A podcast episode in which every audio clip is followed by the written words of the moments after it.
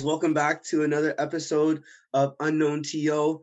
Uh, this week we have a very special guest, my childhood friend, the hometown hero, Matthew Vicino. Matt, say what up to the people. Thanks for having me here, boys. I hope you guys are doing well, and uh, I'm excited to, to talk to you guys. Yeah, no, it's great for having you on. Thanks for coming, dude. Um, so a couple first question. Tell us a little bit about yourself. Uh, where are you from? Where'd you grow up, and what are you currently doing now? Yeah, thanks. So, like you said, Manny, uh, my name's Matt Vicino. I grew up in Pickering, Ontario. Uh, that's how I know you, obviously. Um, grew up here, went to high school and elementary in in Pickering, and then I did my undergrad at Ryerson University, and I'm currently uh, an L1 student at Osgoode Hall Law School. Um, if you're unfamiliar with Osgoode, it's the law school that's uh, associated with York University. So uh, I'm there now, and uh, I'm I'm really enjoying it. in my second semester there, so just uh, getting ready to write exams right now, and then I'll be off. Sick, sick. How old are you, by the way? I am 23, turning 24 in uh in a little bit. Um, so I'm uh 97 born. Young and up and coming lawyer. Okay, I like it. We'll see. We'll see. I still have couple more years ahead of me, but uh, that's the plan. Moving on, you've grown up with muscular dystrophy. So can you give us an insight on on what that is, on how it impacts your life, and some challenges you face and overcome? Yeah, for sure. So I have congenital muscular dystrophy. Uh, it's a neuromuscular disease, um, and it, it basically means that my muscles are extremely weak, and it's caused by a missing protein. Um, so essentially, my muscles are still there. I can still flex my muscles. I still have full mobility uh, in all my muscles and all my limbs. But because I'm missing a specific protein, it just essentially means that my muscles can't build to become extremely strong for me to be able to do certain movements, most notably of walk, obviously. Um, so that means that I've had to use a wheelchair for my entire life. Uh, I got my first one when I was three, and now 22 years old. So it's been 20 years of driving around one of these go karts, as I like to call them. Um, but but yeah, uh, challenges. I mean, nothing too crazy. I'd say. I guess the hardest thing is just having to deal with uh, accessibility issues. Um, not surprisingly, the world isn't really meant for people with physical disabilities. Uh, a lot of places aren't the most accessible, whether it be uh, bars, restaurants, other public places, uh, just traveling in general. Um, obviously, like subways and, and GO trains are pretty good, but if we're talking air travel, it's not uh, the best for people with disabilities. But I mean, there's challenges. Everybody has challenges uh, in their own right. Um, but yeah, you just keep a positive outlook and and try to overcome things that that come in come in your way. Matt's a speed demon in that thing. Hey, don't get it twisted. Man, it knows. Need for speed. What's the uh, what's the what's top speed on that bad boy?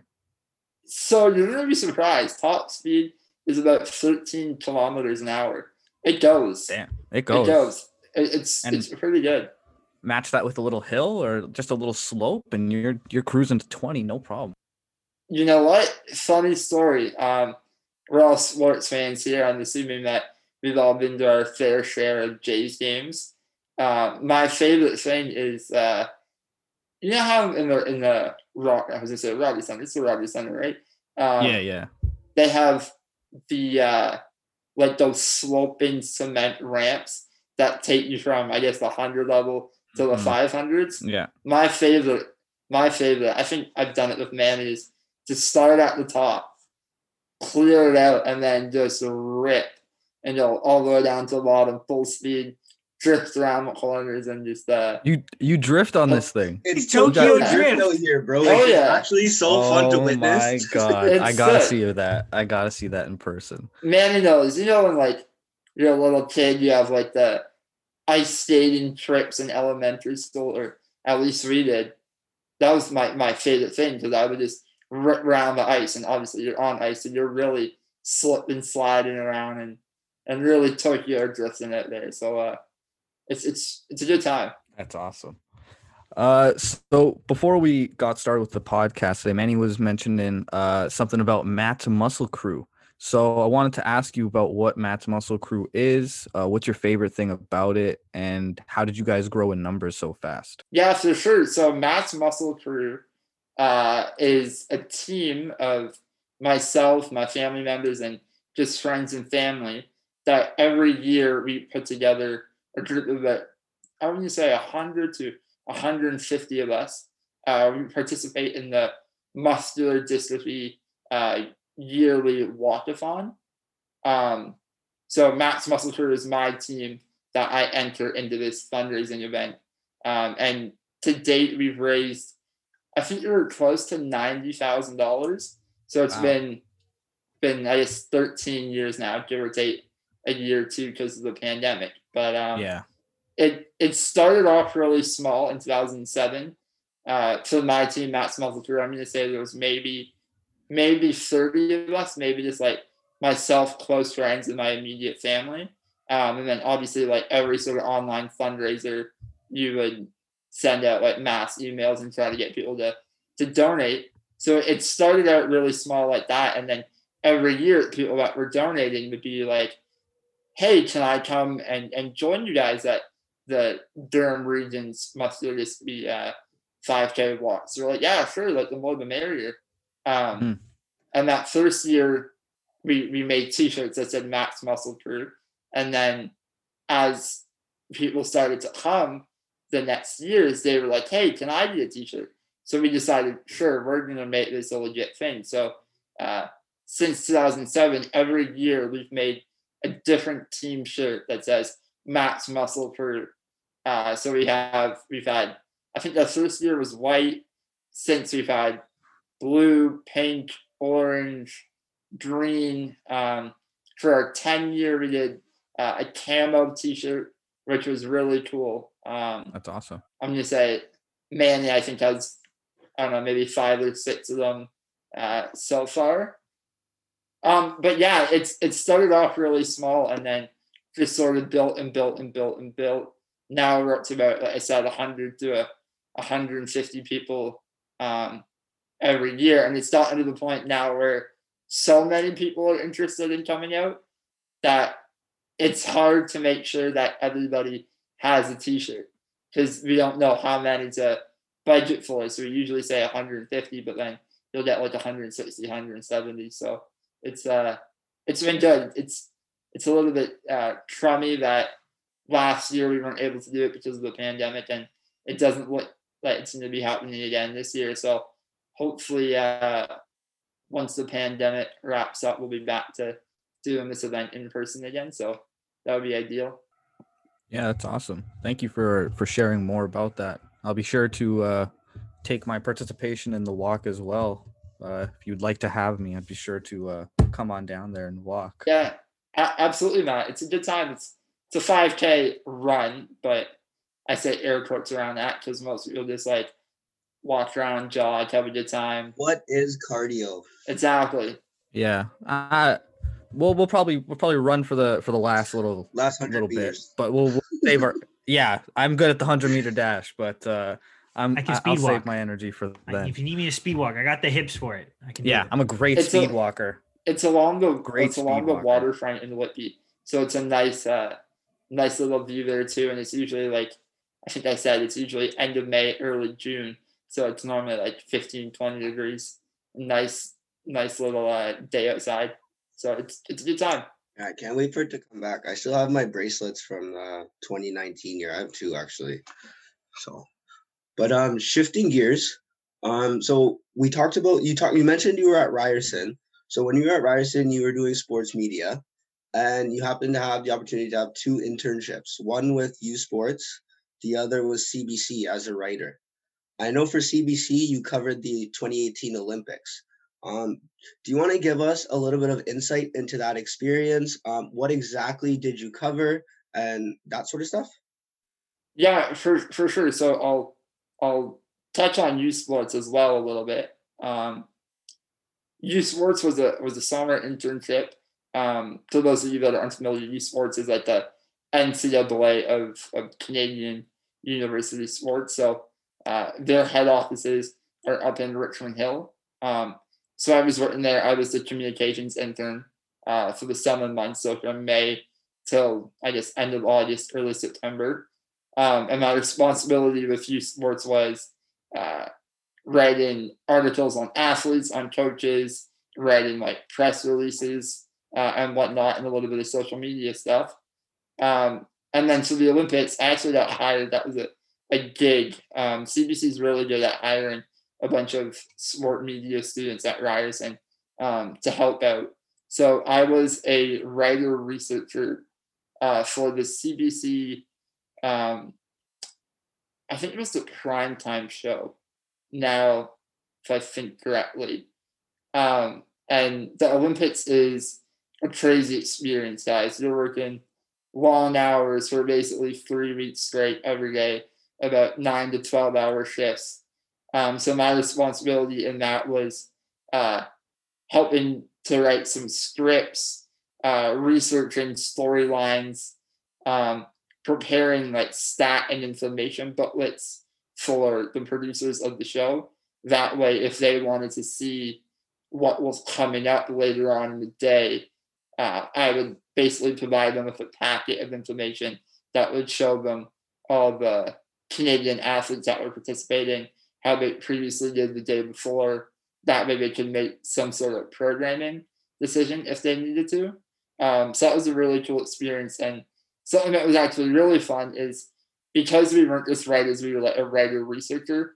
Our, our room, there was, I think, uh, six of us that were there. Uh, we also supported um, the talent, the on-air uh, commentators for CBC Sports. So what was unique is they would come up to us and basically ask us to research the athletes of the sports that they were calling, whether it be finding out how an athlete did that year in a World Cup event, or if the family members had ever uh, participated in the Olympics. So it was it was a lot of just finding storylines, writing some scripts, and and basically providing the producers and the on-air talent with information that they could use uh, to make decisions and to, to commentate uh, events.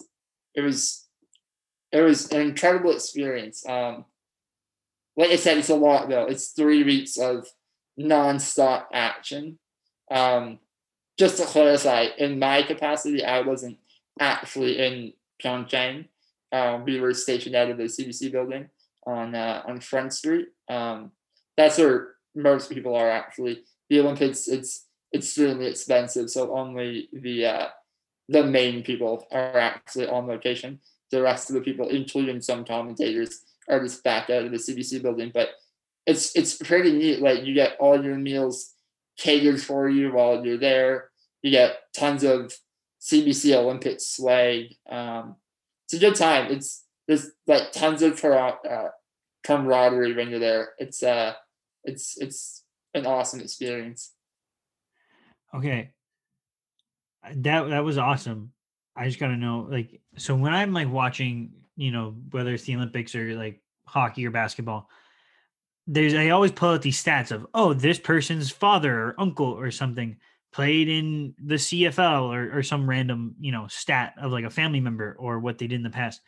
How do you how do people find that that information? Like you did that role. How did you just go on like Google, find the Wikipedia page and went, oh, it's on Wikipedia? Or like what did that entail? I mean, I wouldn't necessarily say Wikipedia, but you may, you may check it out. You may check out Wikipedia to see if you can link to another source. But like, it's like looking at so for example, if you want to see if um, someone's parent was an Olympian, you'd probably go on like the Olympic website and search, or you would go to that country's uh, like Olympic uh, NOS body and search. Um, it's honestly, as a researcher, it just sounds like that's what you are. You just have to know sort of what sources to look at, where to look. It could simply be googling something like who are Sidney Crosby's parents on on Google and see what comes up. I mean, it's a lot of being resourceful, but I will say that there are some people um, that work for places like CBC or TSN or Sportsnet that are literally like encyclopedias of sports knowledge. Um, and and particular at the Olympics and with CBC, there's some people there that have done the Olympics since like the 70s. So they know everything. Like like they could tell you they could tell you who won the 100 meter freestyle since like 1964 like it's it's crazy so you do you do rely on some of those people um, as well but but like i said there's some there's some sources that are pretty legit like hockey reference for example or like just the reference website that i'm sure you sports fans are familiar with where you can look at like nba hockey i think mlb as well there's an olympic page on that and that's pretty good in terms of finding information um, NSO website. So like the Canadian Olympic Committee's Team Canada page has bios of all athletes and and they're up to date. Same with the U.S. version. So it's uh it's a lot of just being resourceful and and trying to pick that information up. One thing I will say though is as a commentator, um, in a lot of sports they have like a stats guy sitting beside them in the booth. I'm not sure if that's the same setup right now with COVID, but normally there's someone in there that's feeding them live information and like passing them notes that they can then recall on air.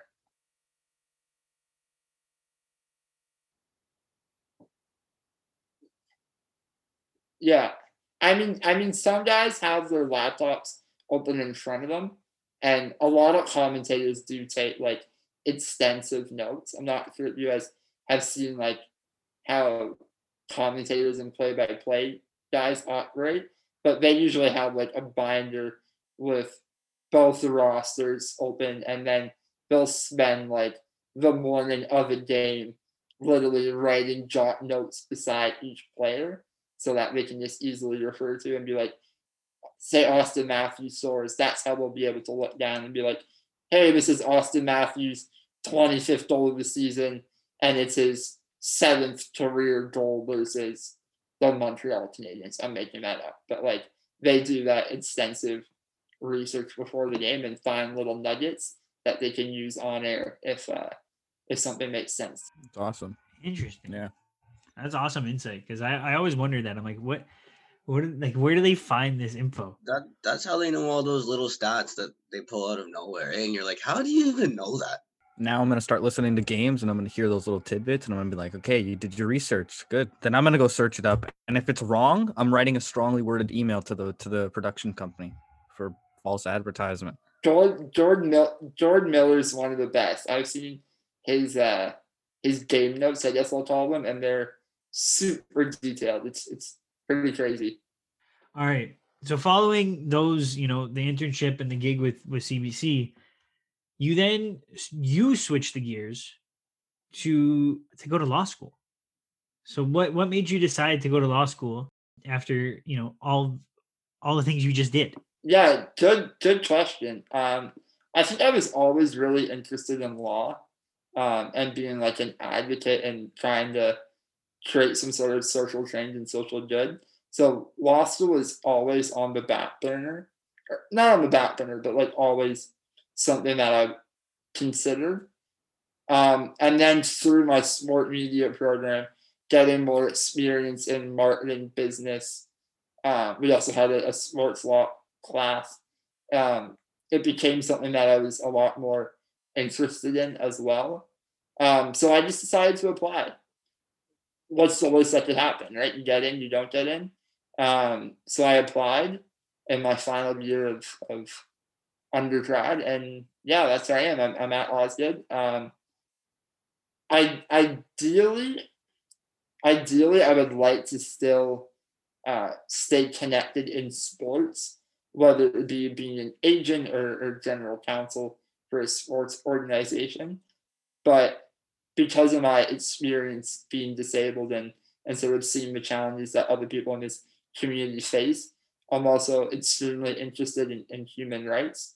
So I'm trying to I'm trying to balance both my interests in, in say sports and corporate law as well as with uh, human rights law and and like labor and employment stuff that really affects marginalized communities. So it's a it's a bit of a it's a bit of a twist, um, but it's it's something that I'm I'm really enjoying and and people people do always ask me they're like, so do you want to be an agent? Like, is that what you want to be? And I say like, I mean, yeah, that'd be awesome, but it's not. I didn't just go to law school just to become a sports agent.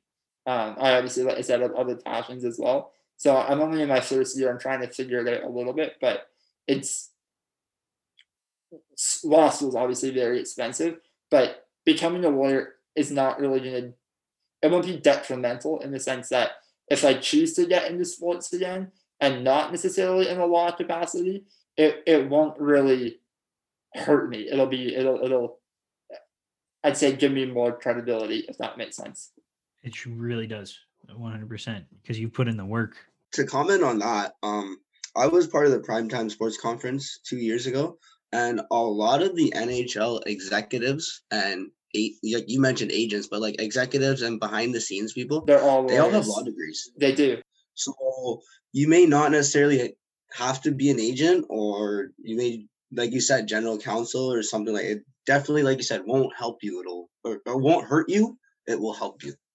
No, it's it's so true. And someone else, um, S- Sportsnet's president Bart Yabsley, like he he's a Osgoode uh, Hall graduate. He's a lawyer. So, like you said, Manny, a lot of executives in sports are lawyers. So I mean, it opens a lot of doors. I think as well.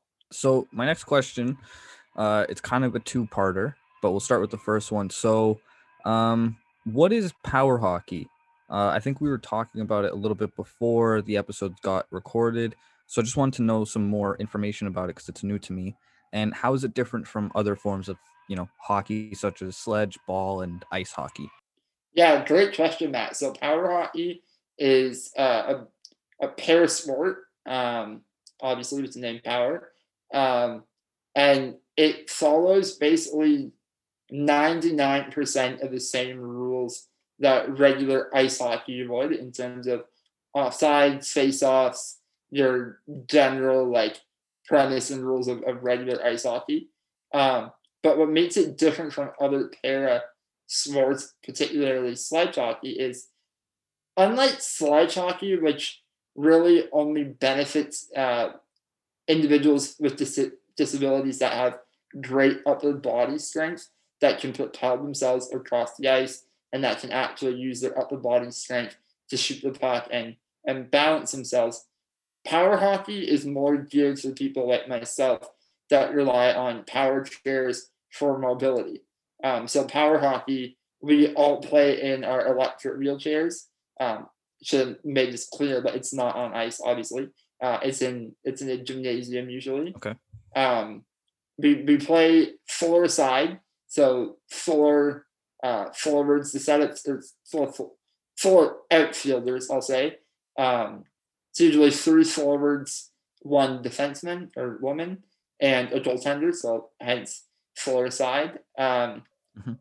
The the only major difference in terms of rules from ice hockey, sledge hockey, ball hockey is we don't play with two blue lines and a center ice red line, or there's and there's no icing. Instead, it's it's more like roller hockey, if you're familiar, in the sense that the court is divided into a half. So our our red line, like you would have in ice hockey, is our blue line in a sense. So it's it's almost like basketball where there's the over and back rule where once you cross the center line you can't go back. Mhm. It's it's sort of the same idea in in power hockey. Um, but aside from go ahead.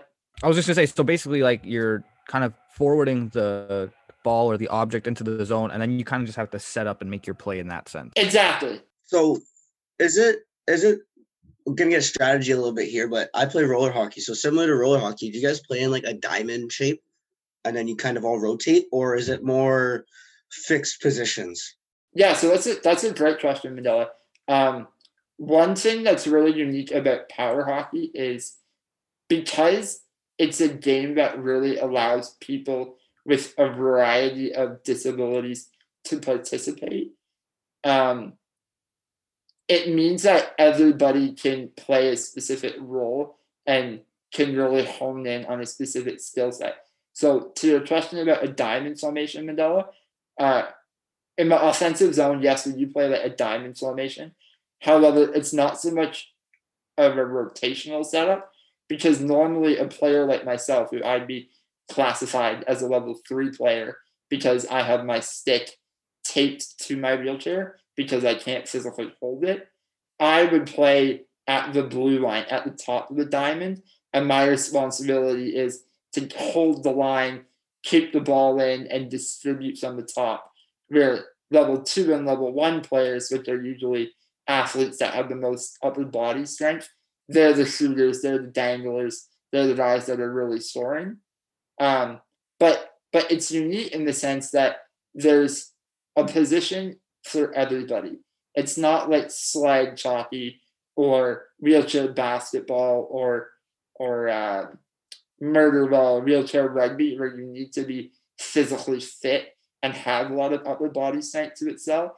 In power hockey, you don't need that. As long as you can drive a wheelchair, you can excel in whatever sort of role that you want to play. Um, like I was saying, there is that ranking system. Level one players have the most range of movement and strength, um, and they're usually the goal scorers. Level two have somewhat range of motion and strength, but not to the same degree. And then there's level three players like myself, who we have our sticks uh, mounted or attached to our wheelchairs in some capacity because we can't hold the stick or or shoot the ball as hard. And and players like myself that have limited mobility, we're able to play more the defensive style of game where we more utilize our driving ability and our hockey smarts in order to block out players or or forecheck and set picks uh, to give space and create room for the more skilled players. So it's a it's a really unique game. It's extremely competitive, uh, very fast paced, um, and something that people are really surprised about is there's a lot of contact. Like there's tons of contact in power hockey. Um, I've seen guys and girls have their wheelchairs flipped because they've been T-boned or someone reverses into someone. Um, when I was younger, I was a little bit reckless, uh, and people used to call me Scott Stevens because when players were driving down the side of the of the boards and and having their head down a little bit, trying to stick down the ball, I would angle my chair in full speed, reverse into them. Um, so it's Throw yeah, a I know, hip check. Throw a little, throw a little hip check. I had my uh, fair share of penalties. Um, but yeah, it's extremely competitive, extremely fast, um, extremely physical.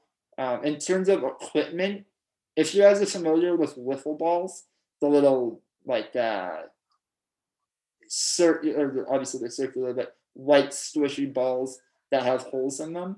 We play with those. We play with those balls, and then floor ball sticks, which is really popular in in Europe. They're not like regular ball hockey sticks. They're they're skinnier, more of a rounded shaft, and the blade has holes in them.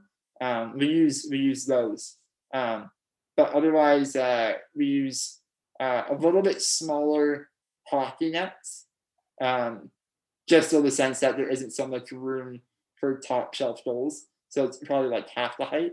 Um, so if you're, if you're sitting in a wheelchair, your crossbar is probably just below your head, but otherwise the uh, the net's the same size. Um, some players choose to wear shin pads if they're blocking a lot of shots. Others don't. Some players wear helmets. Most don't. But yeah, it's uh, extremely exciting. There's uh, leagues all across Canada and, and North America, um, Europe, and Australia as well. Uh, it's it's it's crazy. I definitely recommend uh, looking at power hockey online and, watching some games. Definitely gonna have to do that. Sounds amazing with all the aggressiveness. Just seems like regular hockey. Uh, so my second question, Uh, you kind of already touched up on it. So I guess you would play more of like a defensive position, uh, being at the top of the line, keeping the ball in the zone. Uh, what team do you play for? Or did you play for? And what are some of your fondest memories uh, just playing power hockey? Yeah, for sure. So the the interesting thing about power hockey right now is how it works in most cases is there's like house league centers across Canada. So I play for Power Hockey Toronto. Um, and in my center, there are four teams of about 12 players each. So there's like, uh, what, 48 players in our league. Um, so I've been playing in this particular league for the past uh, three seasons. Prior to that, I played for another uh, Toronto organization. Um, sorry, can you repeat the second half of your question, Matt? Just what was like your fondest memory playing with any of the organizations or uh, things like that? Yeah, fondest memory would probably be just winning championships. Um, in my in my old organization, uh, I was on some some pretty good teams, and uh, I think it was my last year in that organization. Actually, we uh, we we pretty much ran the table. I think we were like we played 20 games in the regular season, and I I want to say we were like 17 and three, pretty pretty good, and then ended up winning wow. the, the championship in, in OT. Uh, and my dad was on the bench that year coaching, so it was a heck of a season. Um, and and even last year in my in my new organization, Mr. V behind the bench, Mr. leading the team to the chip. Mr. V leading the team to a chip. It was uh it was wild. Um, and then even even more recently, so that was probably four or five years ago. Uh, last year in, in my new organization, uh, Power Hockey Toronto, um, we weren't very good. Our team wasn't very good, um, but we finally started to put it together the last five six games of the season heading into the playoffs. So that was a fine memory because we had been building all season long, and we had really good uh, camaraderie uh, of the players on our team. So it was nice to sort of see us struggle early on and then sort of come together closer on and, and really work and improve. And we, we joked, but if our season didn't get canceled, uh, we think that we would have actually pulled out a championship. Everybody was kind of getting a little bit afraid of us because we had finally put it together and we won four or five going into the playoffs. So we were a little bit feared. Everybody thought they had it easy because they were beating us early on in the season pretty good, but but uh but we we turned it around. So those are probably my two favorite memories playing. Um one one thing pretty unique is uh Power Hockey Canada, which is the new governing body of power hockey in in, in the country. Uh they held the first ever Power Hockey Canada Cup two years ago at Humber College in, in 2019. And unfortunately, I didn't make uh, Power Hockey Toronto's competitive team that participated in that tournament. But Power Hockey Canada asked me if I wanted to do play by play for the tournament. So I got to call, I think I called 14 of like 20 games uh, over a three day period. So that was a pretty unique experience uh, getting to to do play by play and and surprisingly it was really my my first real opportunity. I had done a little bit of play by play at Ryerson in the sport media program, but nothing like this. So it was unique to watch some some players that I know from other parts of Canada and, and the US and and get to call the tournament. So it was a it was a fun few days, a long few days, but a fun few days. Can I add a comment on that? Sure. So, um, you guys don't know this, but when we were kids, we used to play foot hockey at school, and we used to play hockey in the gym. Guess who the commentator was? This guy. So we've always thought he would be the TSN uh, color commentator. So that's kind of a perfect fit.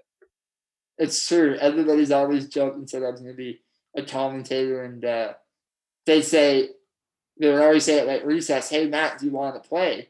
And I'd be like, "No, no, no, you guys play. I'm just gonna sit on the sidelines and commentate and uh, and joke around and, and have fun like that. So it was a it was a really cool experience actually, and I definitely do again.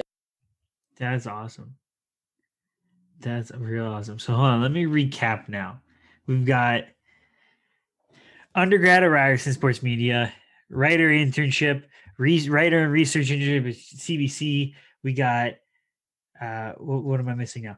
Player of power hockey. Yeah, Lawyer. And then we have commentator of power hockey. Uh, like and then I'm just looking at our notes now, and Mandela has written down here. Osgoode Hall law student. Oh, Yeah, law, I forgot law, Law. student now. I'm sorry, that's my bad. That's my bad. Law student. So we, I, my hand doesn't have enough fingers. Oh, oh, one more thing. Champion. He likes his chip with the dip. Don't I you do. forget it. I do. He likes his chips okay, with the dip. and then I'm I again. I'm going to refer to the notes that Mandela had offered us. Um, you also host a podcast with Power Hockey Canada. What what can you not do? Like what do you not do? I should ask. Like I'm. what do I don't know. Like I I feel like I'm worthless. I you do so much and I do like nothing. or you're not worthless. Ah. no, you're definitely not worthless. I mean, you guys are running an elite podcast here, so you're definitely doing a lot. Ooh, I Um, th- thank you. Do you hear that, boys? He called us a no, elite. it's it's you guys are elite. No, Come on, I that's we're respect it. talking to three Joe Schmoes over here. Appreciate the love. Appreciate the love. Yeah, we're almost elite. Maybe soon, but not You're right now. You're growing. You're growing. Yeah. Um. Yeah. I. Uh. You're right, Tori. Just started a podcast. Uh. With Power Hockey Canada to uh grow the sport and, and get some more listeners and and supporters and hopefully get some some more hype around the hype around the game. I think I mentioned earlier when I was talking about power hockey uh, in general is that there's there's a lot of participation globally. Um, there's leagues in, in Canada, in the US, uh, in Australia, and all throughout Europe. So, but the the Power Hockey Canada podcast sort of has has two goals. One, grow the sport uh, because at the end of the day, we're trying to get power hockey to be a Paralympic sport one day. Uh, and and two, just sort of talk to disabled individuals that are involved in the game to sort of break down some stereotypes that people have about disabled people. I think I think the biggest thing is the media does a really poor job at portraying disabled people. Um, something I always say, and it's pretty well researched, is in the media, you're either a super athlete if you're disabled, or you're someone that's coming back from like a traumatic car crash and you were paralyzed and now you're somehow by the by mother nature the grace of god you're walking again. So it's those sort of two narratives. And and part of the thing that we're trying to do for this podcast is obviously talk about power hockey but sort of show that disabled people are regular people as well right? Like we're in school where we have families we're in relationships we work uh we are get food and grab beers and play video games. Uh, so it's it's kind of twofold. It's it's promote the sport and to sort of break the stereotypes of what it means to be disabled. That honestly, I can't think of a better person to lead up that podcast, to host that podcast, because just getting to know you through this this interview, I can see that you're perfect for that. Like to get that message across, and, and we'll support you uh, whatever way we can. Um, yeah, no, thank you for coming on. I think Manny's got one more final question. Yeah, so just to share with all our listeners and us as well, um, I'm gonna phrase it differently than I put it down in the questions. What would you, how would you explain the importance of inclusion in not only sports but just in life in general, daily life? That is a that is a great question. Um, and I think the biggest thing that I can say is just treat people normally. Like you always talk about like equity and equality.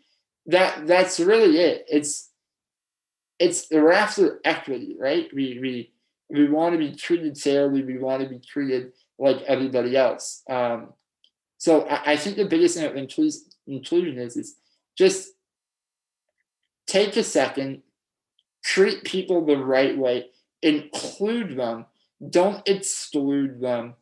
Um, and, and, and specifically with disabled people, I think a lot of people are apprehensive when they first get to meet someone that has a disability because they don't know what to expect and they don't know if like what to say or what they shouldn't say or or what the person can do and can't do. So I think the biggest thing is just be open minded um, and and just treat someone like their regular person um, and don't don't go into uh, don't go into a conversation with any sort of uh, preconditions or or pre notions of, of things that you think a disabled person uh, has or experiences or or like I said, what they can and can't do. That's that's a great response. Um, I'm just gonna leave it at that. I can't put it any more that way. I mean, you guys have heard everything that he's accomplished, like we listed off before, and the obstacles and barriers he's had to come up against and rise over. Just credit to you and keep going. You're you're going places. Do you mind if I add one thing, Manny, if that's okay? For sure. Just going back to this being disabled and, and just sort of inclusivity and, and equality and equity. I, I think one thing that is important that I like to stress is if you're meeting someone that has a disability and you think they need help, in my opinion, wait for them to ask you. I think the biggest problem sometimes is people automatically assume that disabled people need help with things, and it can come off as almost um, like a slight or arrogant kind of. Yeah, thank you. I, I lost my train of thought. Exactly, like like a slight like you don't think they're capable, where that's not necessarily the truth. So I always say maybe maybe you should want to ask them if they need help, sure, but don't assume that they need help. Most disabled people know that there's certain things that they need assistance with, and if they do, they will ask you. Don't just assume uh, what they're capable of. Yeah, like you said, just treat everybody like they're normal, right? You wouldn't walk up to a normal, well, for this sake, we'll say able bodied person and be like, hey, do you need help with this when they're just walking down the street, right? So you shouldn't do the same for someone in, who's disabled. Exactly. I mean, it's nice to ask, but you have to do it in the right way. You can't just automatically assume like they need assistance. I've seen I've seen people like drive in their wheelchairs and someone assumes they don't know where they're going, so they get behind their chair and they try to like push them or guide them. And it's like, no, stop. Like, I know what I'm doing. I'm good.